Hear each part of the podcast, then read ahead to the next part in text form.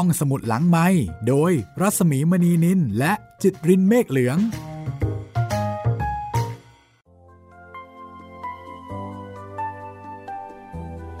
สวัสดีค่ะคุณผู้ฟังคะและนี่ก็คือรายการห้องสมุดหลังใหม่กลับมาพบกับคุณผู้ฟัง แล้วก็ให้คุณผู้ฟังใช้บริการได้อีกครั้งค่ะ ตอนนี้4พันดินมาถึงตอนที่ 19 แล้วค่ะ จากบทประพันธ์ของหม่อมราชวงศ์คึกฤทธิ์ปราโมทนะคะ ที่ชักนำคุณผู้ฟังเข้าสู่โลกในสมัยรัชกาลที่ 5 เบื่อเบื่อโลกภายนอกวุ่นวายเหลือเกิน ก็ย้อนยุคไปหาความสุข ความรื่นรม จากการเฝ้าสังเกตชีวิตของแม่พลอยด้วยกันนะคะ ความเดิมตอนที่แล้วค่ะ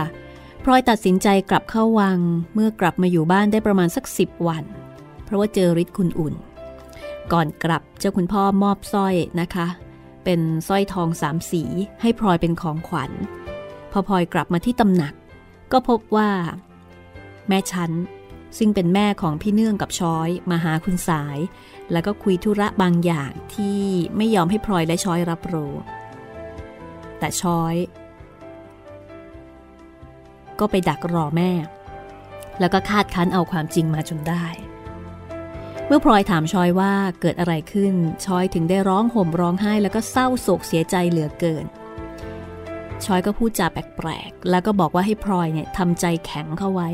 อย่ากโกรธอย่าเสียใจ มีข่าวคราวจากพี่เนื่อง แล้วชอยก็ยื่นจดหมายให้พลอยอ่านเอง ด้วยท่าทีที่ผิดปกติ เล่นเอาพลอยนั้นใจคอไม่ดีเลยทีเดียวเพราะเกรงว่าพี่เนื่องที่หายไปประมาณสองเดือนแบบไม่ส่งข่าวคราวเลยนั้น จะมี เหตุผิดปกติจะเจ็บไข้ได้ป่วย หรือเป็นอะไรไป ในจดหมายของพี่เนื่อง บอกเล่าเรื่องราวอะไรบ้าง พี่เนื่องเป็นอะไร ติดตามได้เลยนะคะ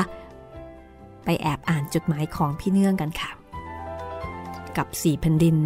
ตอนที่ 19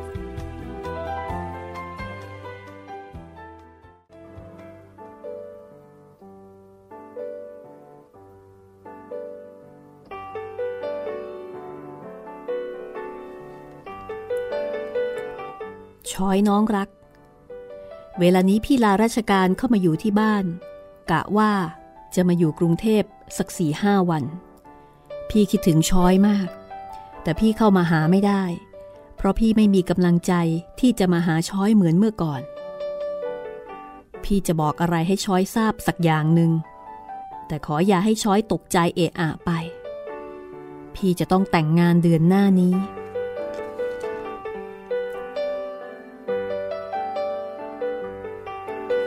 ที่พี่มากรุงเทพ ก็เพื่อรับแม่ขึ้นไปจัดการเรื่องนี้ กับทางผู้ใหญ่ของเขา คนที่เป็นพี่สะพ้ยของช้อยนั้น เขาชื่อสมบุญ อายุ 20 อ่อนกว่าพี่เองสามปี หน้าตาก็อย่างนั้นจะว่าสวยก็สวย แต่ก็สวยเพียงแค่ปากน้ำโพ ซึ่งเป็นบ้านของเขา ตั้งแต่พี่ขึ้นมานครสวรรค์ได้ร่วมสองปีนี้ ก็ได้พึ่งพาพวกพ้องของเขาตลอดมา แต่แรกแม่เขาเป็นคนรับส่งปิ่นโตให้ แล้วก็คุ้นกันเข้าทีละน้อย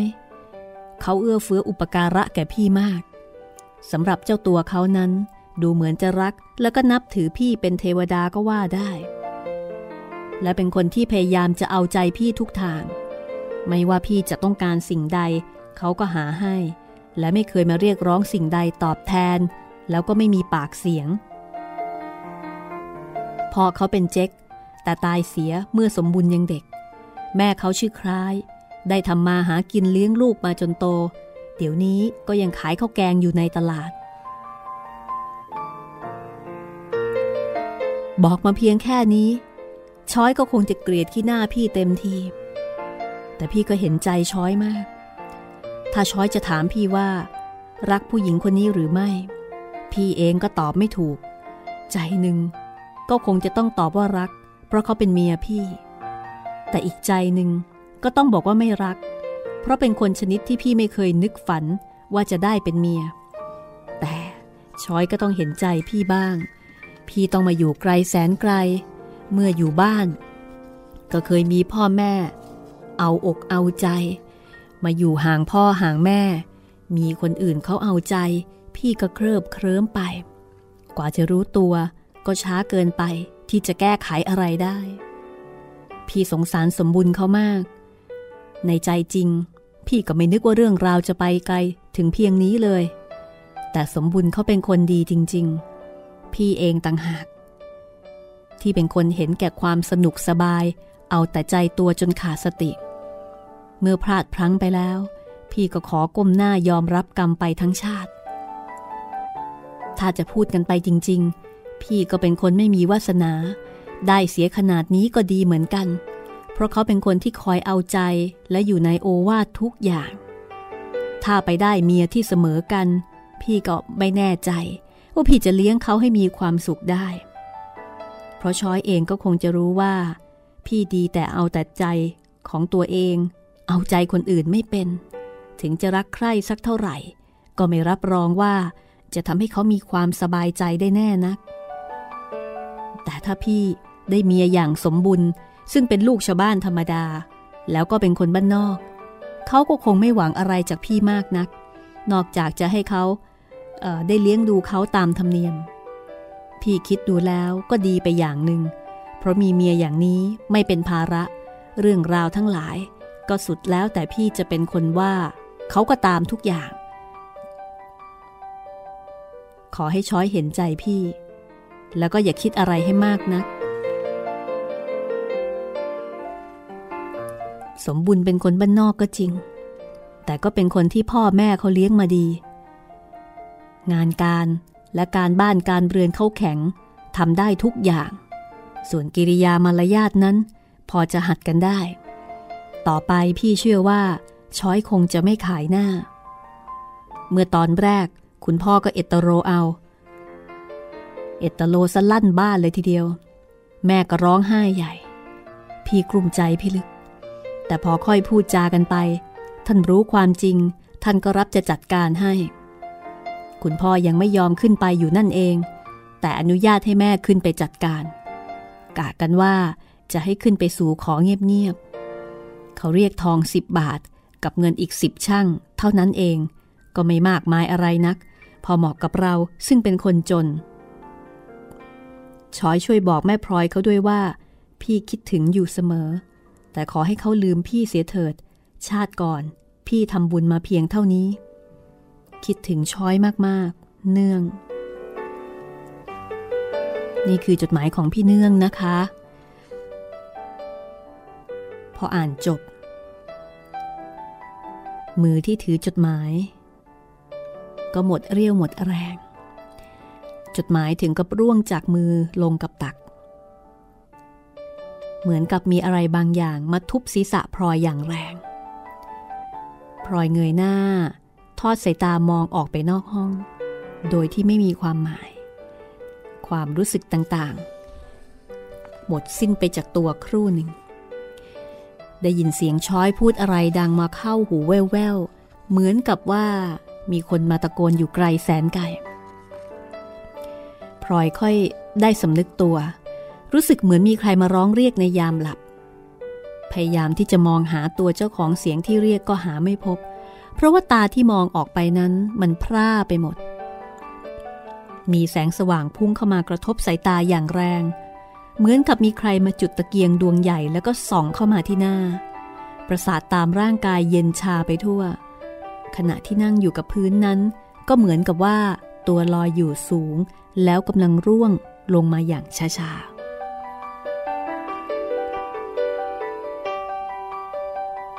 ตอนนี้พลอยได้ยินเสียงเหมือนใครมากระซิบข้างหูซ้ำๆซ้ำๆว่า พี่เนื่องมีเมียแล้ว พี่เนื่องมีเมียแล้ว พี่เนื่องมีเมีย พี่เนื่องของพลอย ซึ่งพลอยเคยคิดว่าสักวันหนึ่งพลอยจะได้ไปปรนิบัติเอาใจพี่เนื่อง ดูแลพี่เนื่อง ไปจนตลอดชีวิต แต่เดี๋ยวนี้ หน้าที่นั้นได้กลายเป็นของคนอื่นเข้าไปแล้ว เขาจะดูแลพี่เนื่องอย่างไร ใจเขาจะตรงกับใจพลอยหรือไม่ เขาจะรู้หรือว่าพี่เนื่องชอบสิ่งใดและไม่ชอบสิ่งใด พี่เนื่องบอกว่าไม่รักเขา แต่เขาก็เป็นเมียพี่เนื่อง พลอยไม่เคยนึกว่า คนที่จะอยู่ด้วยกันตลอดไปนั้น จะต้องอาศัยเหตุว่าเป็นเมียแต่เพียงอย่างเดียว พลอยนึกว่า รักกันอย่างเดียวก็พอ พี่เนื่องขอให้พลอยลืมพี่เนื่องเสีย ชาติก่อน พี่เนื่องทำบุญมาแต่เพียงเท่านี้ แต่พลอยจะลืมได้อย่างไรกัน ดับฟืนดับไฟได้ทันที แต่จะลืมพี่เนื่องนั้น เหมือนกับดับพระอาทิตย์พระจันทร์ ใครจะไปทำได้ ถึงอยากจะลืมพลอยก็ลืมไม่ได้ แต่แรกพลอยตั้งใจไว้ว่าจะส่งข่าวถึงพี่เนื่องให้รีบทำตัวเป็นหลักฐาน ผู้ใหญ่ท่านจะได้ไว้วางใจ ไม่นึกรังเกียจเมื่อพี่เนื่องมาขอพลอย แต่พลอยก็เตือนไม่ได้เสียแล้ว เพราะไม่มีประโยชน์อะไร ลอยอยากให้พี่เนื่องรู้ว่า พลอยไม่ได้โกรธ ไม่หึงหวง คือพลอยนี่ก็เป็นคนดีมากนะคะไม่ได้โกรธ ไม่ได้หึง เพราะเห็นความดีของพี่เนื่อง ที่รับเลี้ยงผู้หญิงที่ผิดพลาดไปพลอยมีแต่ความเห็นใจ ว่าทูลหัวของพลอยจะต้องรับใช้กรรมไปทั้งชาติ พลอยได้แต่เป็นห่วง จนกระทั่ง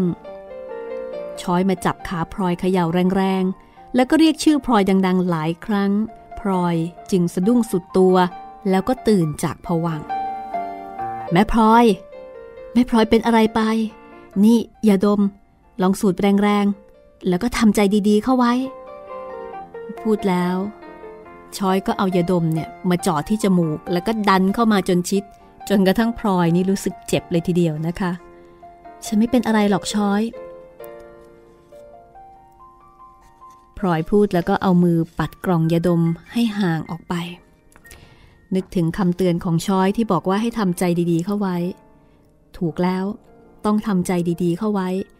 สัญญาไว้แล้วว่าจะไม่โกรธไม่น้อยใจ ไม่เสียใจ รับคำช้อยไว้แล้ว ผิดไม่ได้ ต้องทำใจดีๆ ไว้ ฉันไม่เป็นอะไรหรอกช้อย ตกใจไปได้ ตกใจสิหน้าซีดยังก็จะเป็นลม ฉันเห็นพลอยนั่งงนเงียนเหมือนจะล้มก็ตกใจแทบสิ้นสติ เปล่า ไม่เป็นไรหรอก ฉันอ่านหนังสือกลับไปกลับมา เพราะยังไม่เข้าใจเรื่องดี ก็แค่นั้นเอง แต่จนเดี๋ยวนี้ ฉันก็ยังไม่เข้าใจ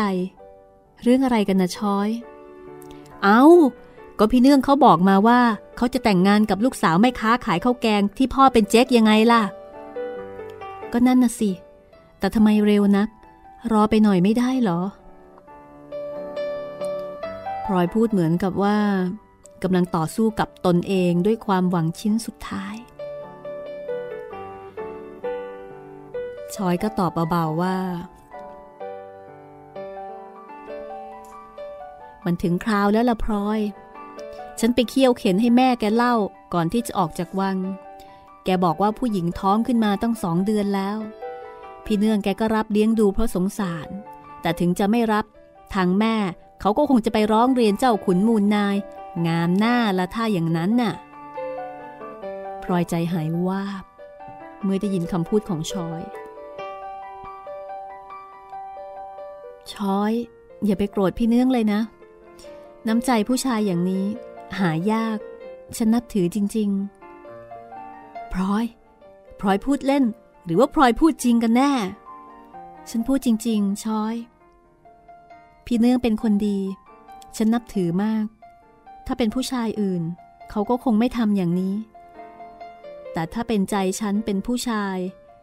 ฉันก็คงจะทำอย่างพี่เนื่องเหมือนกัน จริง ๆ นะช้อย ฉันเห็นใจแล้วก็เข้าใจทุกอย่าง ช้อยงง นั่งทำตาพองโต มองดูพลอยอย่างอัศจรรย์ใจเสียเป็นที่สุดนะคะ ฉันไม่เห็นใจและฉันก็ไม่ยอมเข้าใจหรอกพลอย มีอย่างหรืออยู่ๆก็ลุกขึ้นมามีเมียแบบไม่รู้เนื้อรู้ตัว ฉันเคยพูดกี่ครั้งแล้วว่าพี่เนื่อง เป็นคนเหลวแหลกไม่มีสติ คราวนี้เห็นหรือยังล่ะพลอยคิดถึงใจฉันบ้างนะ ได้พี่สะพ้ยเป็นลูกคนขายข้าวแกง แล้วทีนี้ฉันจะไปดูหน้าใครเขาได้ ถ้ามีใครเขาถามขึ้นมา ฉันจะทำยังไง ช้อยสะบัดหน้าด้วยความโกรธนะฉันก็ไม่เห็นจะเสียหายอะไรนี่นาช้อย ถึงเขาจะค้าขายอะไร เขาก็ทำโดยสุจริต เรื่องมาแล้วก็แล้วไป เราจะไปแก้ไขอะไรก็ไม่ได้ ช้อยอย่าคิดมากไปดีกว่า ความรู้สึกของพลอยเนี่ยเหมือนกับยังชาอยู่ เรื่องที่พี่เนื่องไปได้คนอื่นเป็นเมียโดยกระทันหัน เป็นเรื่องใหญ่เกินกว่าที่หัวใจของพลอยจะยอมรับเอาไว้ได้ทั้งหมด ในช่วงเวลาอันสั้นนะคะ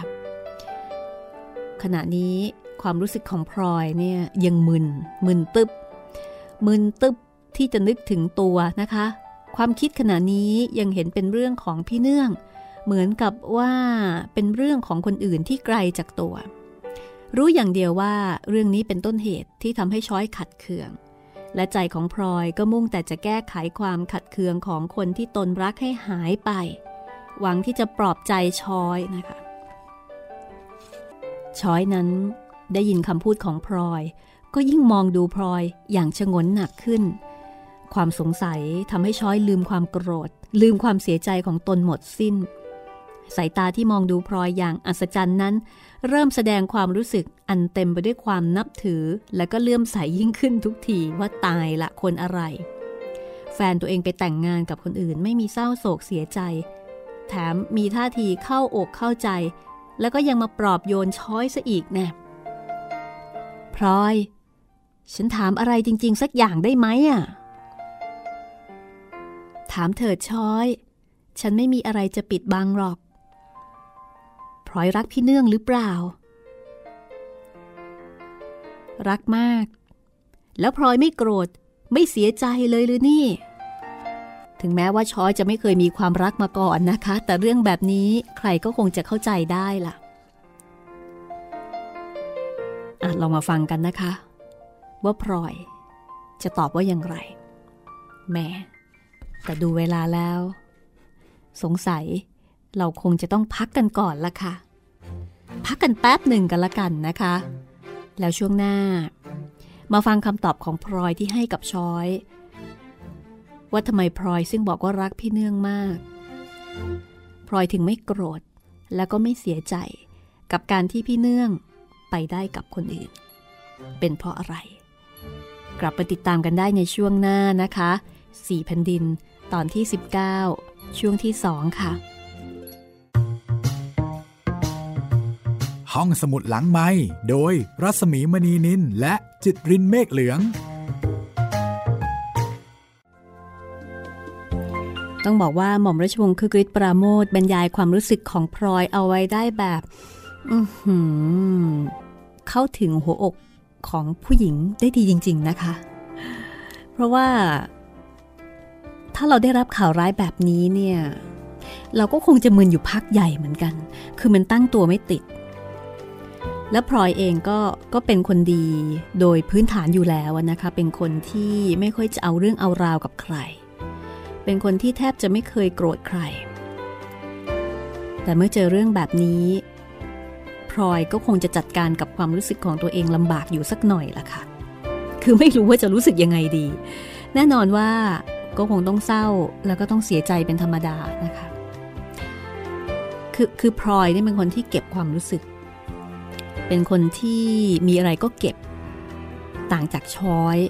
ซึ่งแสดงออกโดยธรรมชาติ เพราะฉะนั้นช้อยจะทุกข์ช้อยจะเศร้า ช้อยจะมีความสุข ก็แสดงออกมาอย่างง่าย ๆ ตรงตามอารมณ์ ตรงตามใจไม่ซับซ้อน แต่พลอยไม่ใช่อย่างนั้น พอมาเจอเรื่องแบบนี้ ดิฉันว่าผู้หญิงอย่างพลอยเนี่ยก็คงคง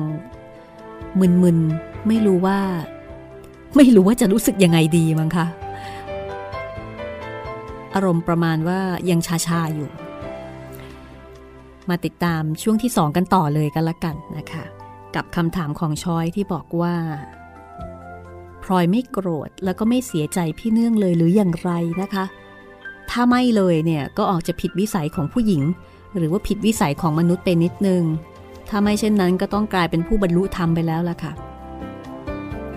ในความเป็นจริงพลอย รู้สึกอย่างไร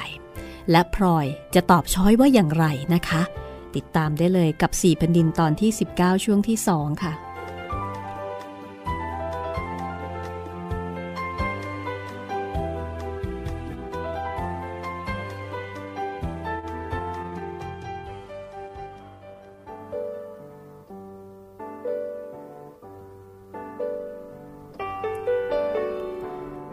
ช้อย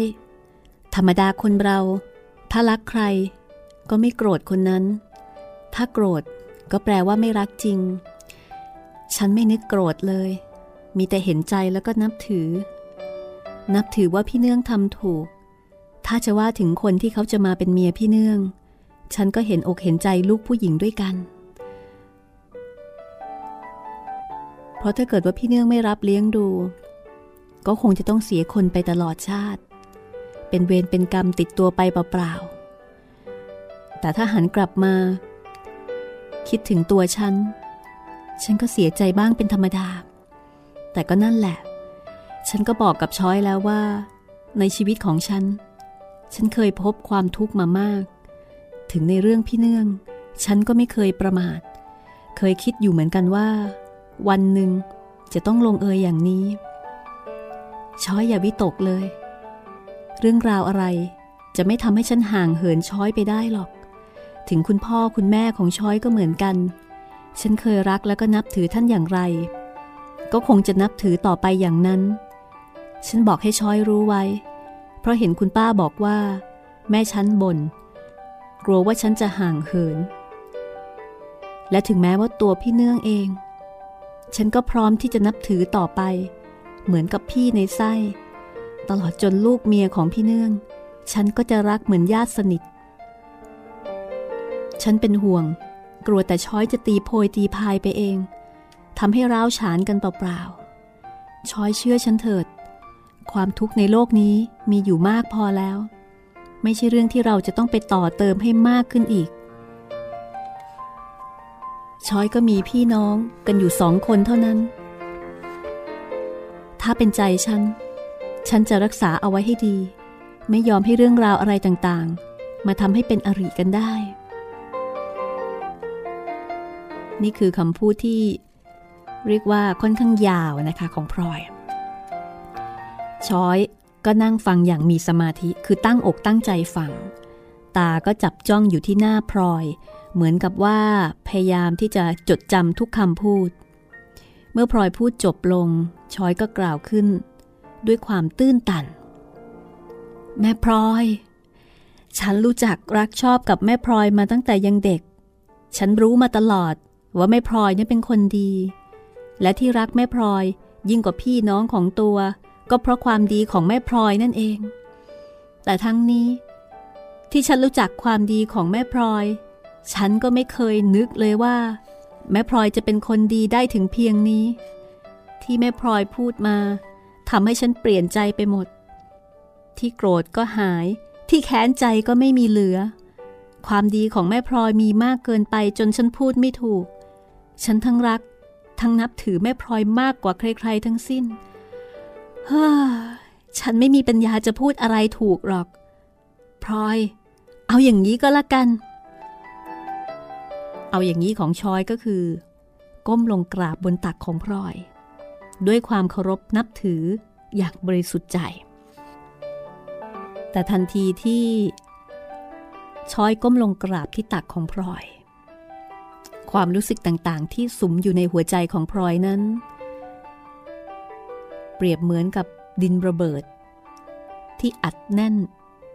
ตราบใดที่ยังไม่มีชนวนมาจุดพลอยก็ยังไม่รู้ตัวว่ามีความรู้สึกโทมนัสมีความรู้สึกผิดหวังที่มันมากมายมหาศาลขนาดไหน พอชอยก้มลงกราบ ก็เหมือนกับว่า มีคนเอาไฟมาจ่อเข้าที่ดินระเบิด ความรู้สึกทั้งปวงที่อั้นเอาไว้ก็พุ่งขึ้นสุดขีด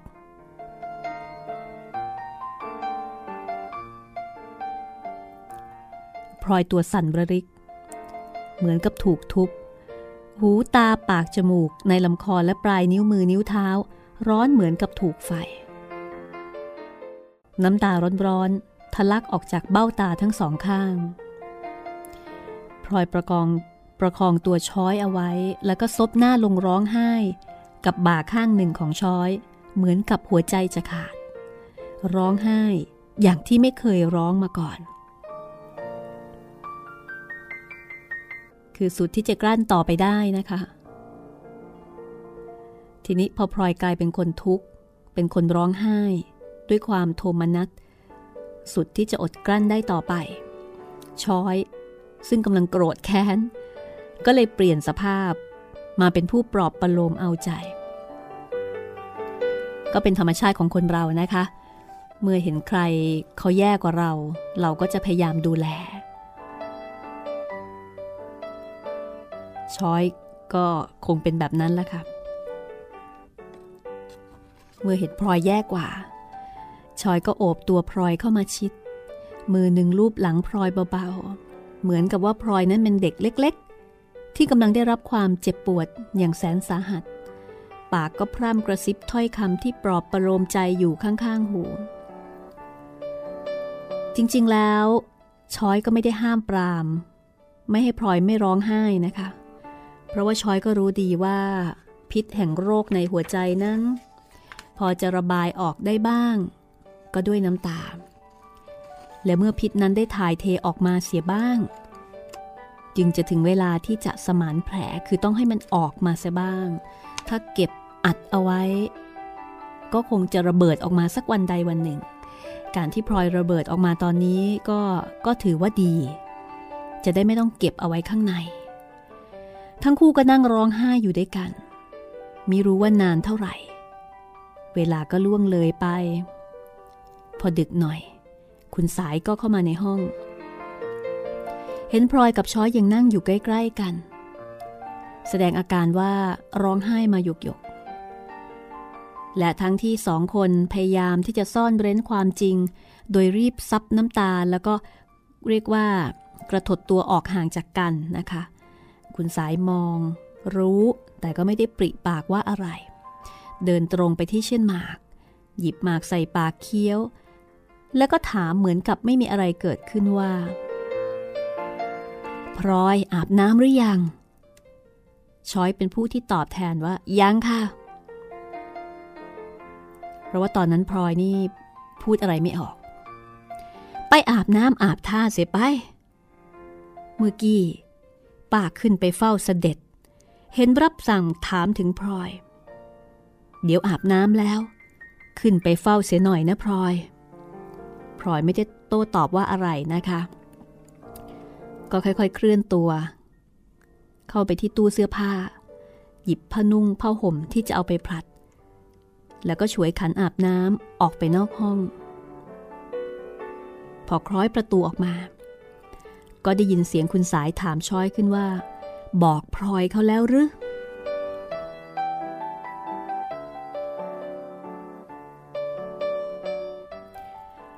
จากนั้น พลอยก็รีบเดินตรงไปอาบน้ำหลังตำหนัก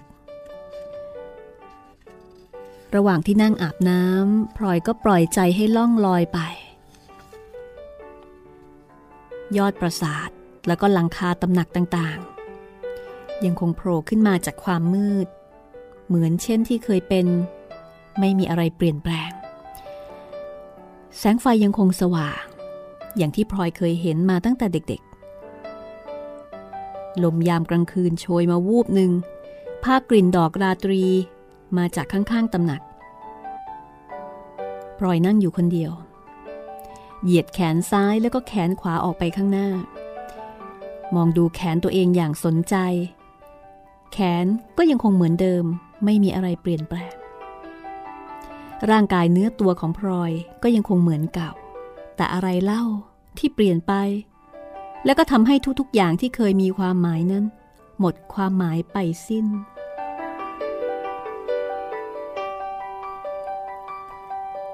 เหลือไปดูบนตำหนัก เห็นไฟยังสว่างอยู่ แสดงว่าเสด็จยังไม่เข้าบรรทม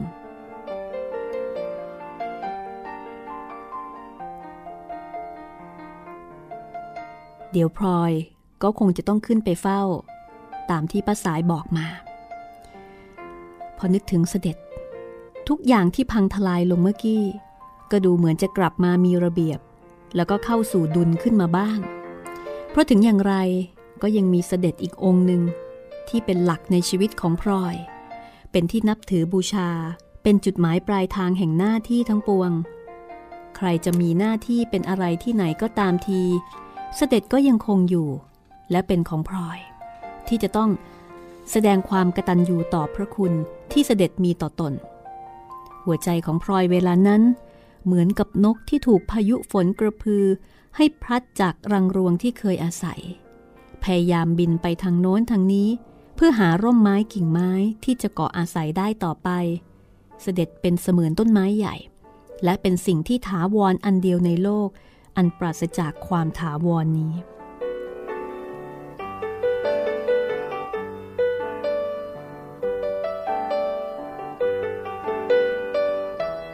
พลอยอาบน้ำอย่างช้าๆถ่วงเวลาให้ช้าที่สุดเท่าที่จะทำได้ เพราะว่าอยากจะอยู่คนเดียว ไม่อยากจะเห็นหน้าใคร อาบน้ำเสร็จก็เข้าไปในห้อง เห็นคุณสายนั่งอยู่คนเดียว ช้อยนั้น หายหน้าไปเสียแล้ว ในระหว่างที่พลอยทานน้ำอบประแป้ง คุณสายก็พูดขึ้นว่า เมื่อกี้ยายช้อยชมพลอยเสียราวกับเป็นเทวดา ป้ารู้มานานแล้วว่า พลอยของป้าดีเพียงใด ป้าเลี้ยงของป้ามาแต่เล็ก แต่ถึงอย่างนั้น ป้าก็อดดีใจไม่ได้ เมื่อได้ยินคนเขาชม แม้แต่เพียงปากหอยปากปูขนาดยายช้อยป้าก็ยังดีใจอยู่นั่นเองพลอยหันไปยิ้มกับคุณสายหน่อยนึง แล้วก็หวีผมทาน้ำอบต่อไป เอาแป้งลงใกล้ๆขอบตาให้หนาหน่อย กลัวว่าเสด็จจะทอดพระเนตรเห็นว่าตาบวม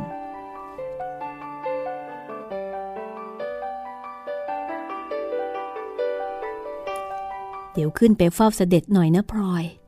รับสั่งถามถึงตั้งหลายหนแล้วคืนนี้พลอยก็ขึ้นไปเฝ้านะคะ เมื่อไปถึง เสด็จทอดพระเนตรเห็นพลอยก็รับสั่งว่า เออ พลอย มาพอดีทีเดียว มาช่วยข้าเลือกทับทิมเม็ดเล็ก ๆ นี่หน่อย ข้าจะให้เขาทำเข็มกลัด ข้าเบื่อจริง ๆ ไอ้พวกเครื่องเพชรเครื่องพลอยนี่ ใส่ทีไรไม่เคยสบายใจสักที แต่ครั้นจะไม่ใส่เสียเลย คนก็จะพูดกันไปต่างๆค้อนให้บ้าง ดินทาให้บ้าง ไม่รู้เขาเห็นมันดีอย่างไรหิวขึ้นมาเขากินเข้าไปไม่ได้ เอาแขวนตามตัวก็รุงรัง หายไปก็ยุ่ง ในขณะนั้นนะคะพลอยก็ช่วยเสด็จ เลือกทับทิม ซึ่งเป็นทับทิมเม็ดเล็ก ๆนะคะ โดยการใช้ปักคีบที่เสด็จประทานให้เนี่ยคอยคัดขนาด ให้ได้ขนาดเท่ากับทับทิมที่เสด็จทรงเลือกไว้แล้ว คือทำงานไป แล้วก็ฟังไป เสด็จก็ทำงานไป แล้วก็รับสั่งไป แต่การรับสั่งของเสด็จวันนี้ก็ดูจะแปลกๆอยู่เหมือนกันพลอยสังเกตบ้างหรือเปล่า ของต่างๆที่คนเขาว่ามีราคานั้น ที่มันมีราคาจริง ๆ ก็เพราะว่า ปากคนเขาว่า ถ้ามีใครที่คนเชื่อถือบอกว่าอย่างนั้นดี อย่างนี้ดี อีกหน่อย คนก็ตามไปหมด พลอยเห็นดีเห็นงามไปด้วย เมื่อข้ายังเด็กๆ เคยเห็นชาววังตัดผมสั้นๆ ถอนไรผม มีผมทัดยาวเกือบถึงบ่า แต่งตัวก็รุงรังเต็มที ใส่ปะว่าลำกำไลราวกับละครรำ แต่สมัยนั้นมองเห็นกันว่าสวยงามไปหมด เดี๋ยวนี้ทรงผมก็เปลี่ยนเป็นยาวขึ้น ผมทัดก็ไม่ปล่อย เครื่องเพชรพลอย ก็แบบนอก มีงานมีการก็ใส่เสื้อแบบฝรั่ง คนก็เห็นสวยอีก อย่างเจ้านายในวัง ถ้าจะนัดกันเอาตรวนมาแขวนคอ ก็คงจะมีคนเห็นสวยงามตามไปบ้างกระมัง แต่ก็นั่นแหละนะ จะเป็นกรวดหรือเป็นเพชร ถ้าเราไปนึกรักมันเข้าแล้ว หายไปเมื่อไหร่ เราก็เสียดาย ยิ่งรักมากก็ยิ่งเสียดายมาก บางคนถึงกับเสียผู้เสียคนไปก็มี ถ้าเราไม่อยากทุกข์มาก ไม่อยากจะเสียคน ก็อย่าไปรักอะไรให้มันมากนะถึงจะรักก็ต้องรู้กำพืชว่ามันเป็นเพชรหรือว่าเป็นกรวด ถ้ารู้ราคาจริง ๆ ของมันเสียแล้ว ถึงมันจะหายไป เราก็คงจะไม่ไปเสียดายมันนัก เสด็จเงยพระพักขึ้นมองพลอย ซึ่งหมอบก้มหน้าเลือกทับทิมอยู่ครู่หนึ่ง แล้วก็รับสั่งต่อไปอีกว่าข้าพูดอะไรแล้วก็ มันจดจำไว้ อย่างไรอย่างไรข้าก็เกิดก่อนเจ้า ได้เห็นอะไรต่อมิอะไรมามาก ถึงจะว่าข้าเป็นคนโบราณก็ช่างเถอะ แต่ก็ควรจะรับฟังไว้บ้าง เพราะว่าข้าเลี้ยงใครก็อยากให้คนนั้นดี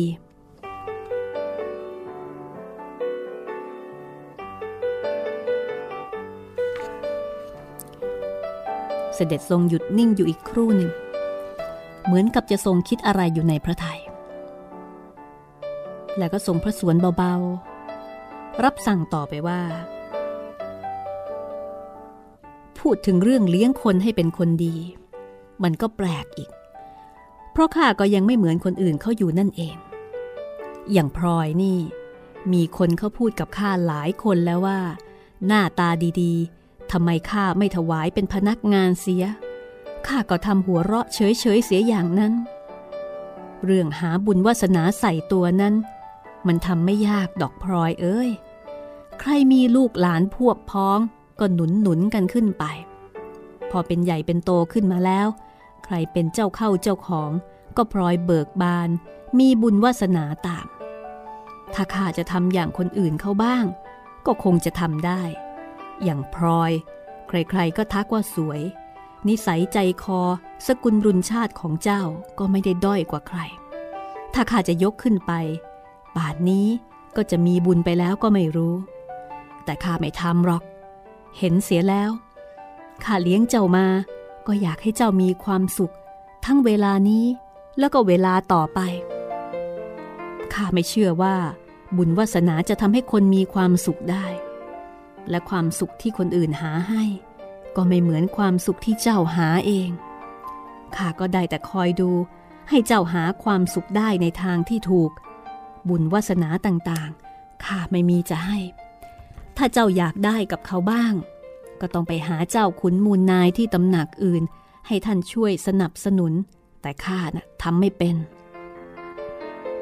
พลอยก้มลงกราบเสด็จ แล้วก็ทูลเบาๆว่า ชาตินี้ทั้งชาติ หม่อมฉันขอสนองพระเดชพระคุณเสด็จอย่างที่ทำอยู่นี้ก็พอแล้วมั้งคะ คือสิ่งที่เสด็จพูดถึงนั้นที่บอกว่ามีบุญวาสนาเนี่ย ก็หมายถึงการถวาย ต่อพระเจ้าอยู่หัวถวายตัวนั่นเองนะคะ ซึ่งถ้าพระองค์โปรดก็อาจจะได้เป็นเจ้าจอม ถ้าข้าหลวงตำหนักไหนได้เป็นเจ้าจอม แน่นอนว่าผู้ที่เป็นเจ้านาย ก็ ย่อมได้หน้าได้ตาไปด้วยนะคะ ในสมัยนั้นเขาไม่ได้พูดกันตรงๆ แต่ใช้คำพูดประมาณว่า มีบุญวาสนา ซึ่งถ้าเกิดว่าคำพูดนี้เป็นการพูดโดยชาววังนะคะ ก็คล้ายๆกับเป็นสิ่งที่รู้ๆกัน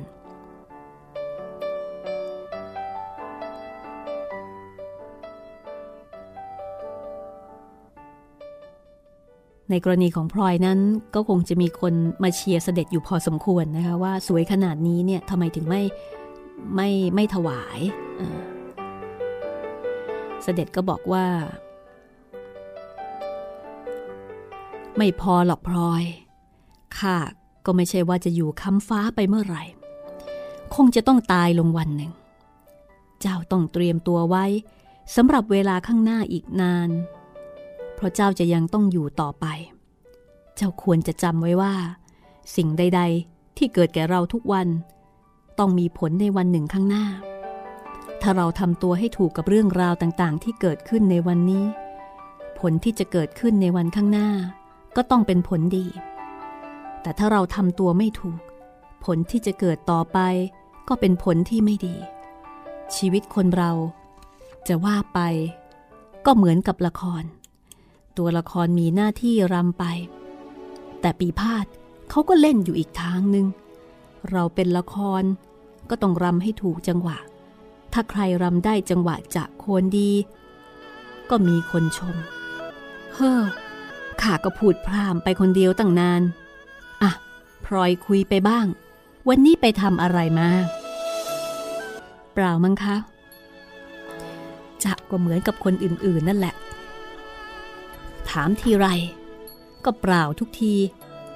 ไปไหนตอนไหนกันมาเจ็ดร้อยย่านน้ำพอข้าออกปากถาม ก็เปล่าเป็นเสียงเดียวกันหมด วันนี้อยู่ที่ตำหนักทั้งวันจริง ๆ มั้งคะก่อนแล้วไป คุยกับนางพลอย เหมือนคุยกับอิดกับปูนข้าต้องเพ้อไปคนเดียวทุกที เรื่องนี้สู้นางช้อยเขาไม่ได้ บางทีถามนิดเดียวมันตอบไปตั้งวาอะ ดูสิ อยู่ๆลุกขึ้นเล่นไก่พันลอพ่อปู่รำลึกถึงไก่ไก่ก็มาทีเดียว เข้ามาใกล้ๆนี่ คุยไป ว่าวันนี้ใครไปเย็บปากนางพลอยเสียก็ไม่รู้ช้อยหัวร้อนหน้าบาน แล้วก็คลานเข้ามาหมอบใกล้ ๆ ที่ประทับ จากนั้นก็เริ่มคุยถวายทันที จะคุยถวายเรื่องอะไรบ้างนะคะ ติดตามได้ ตอนหน้าตอนที่ 20 ห้องสมุดหลังไม้โดยรัสมีมณีนินและจิตรินเมฆเหลือง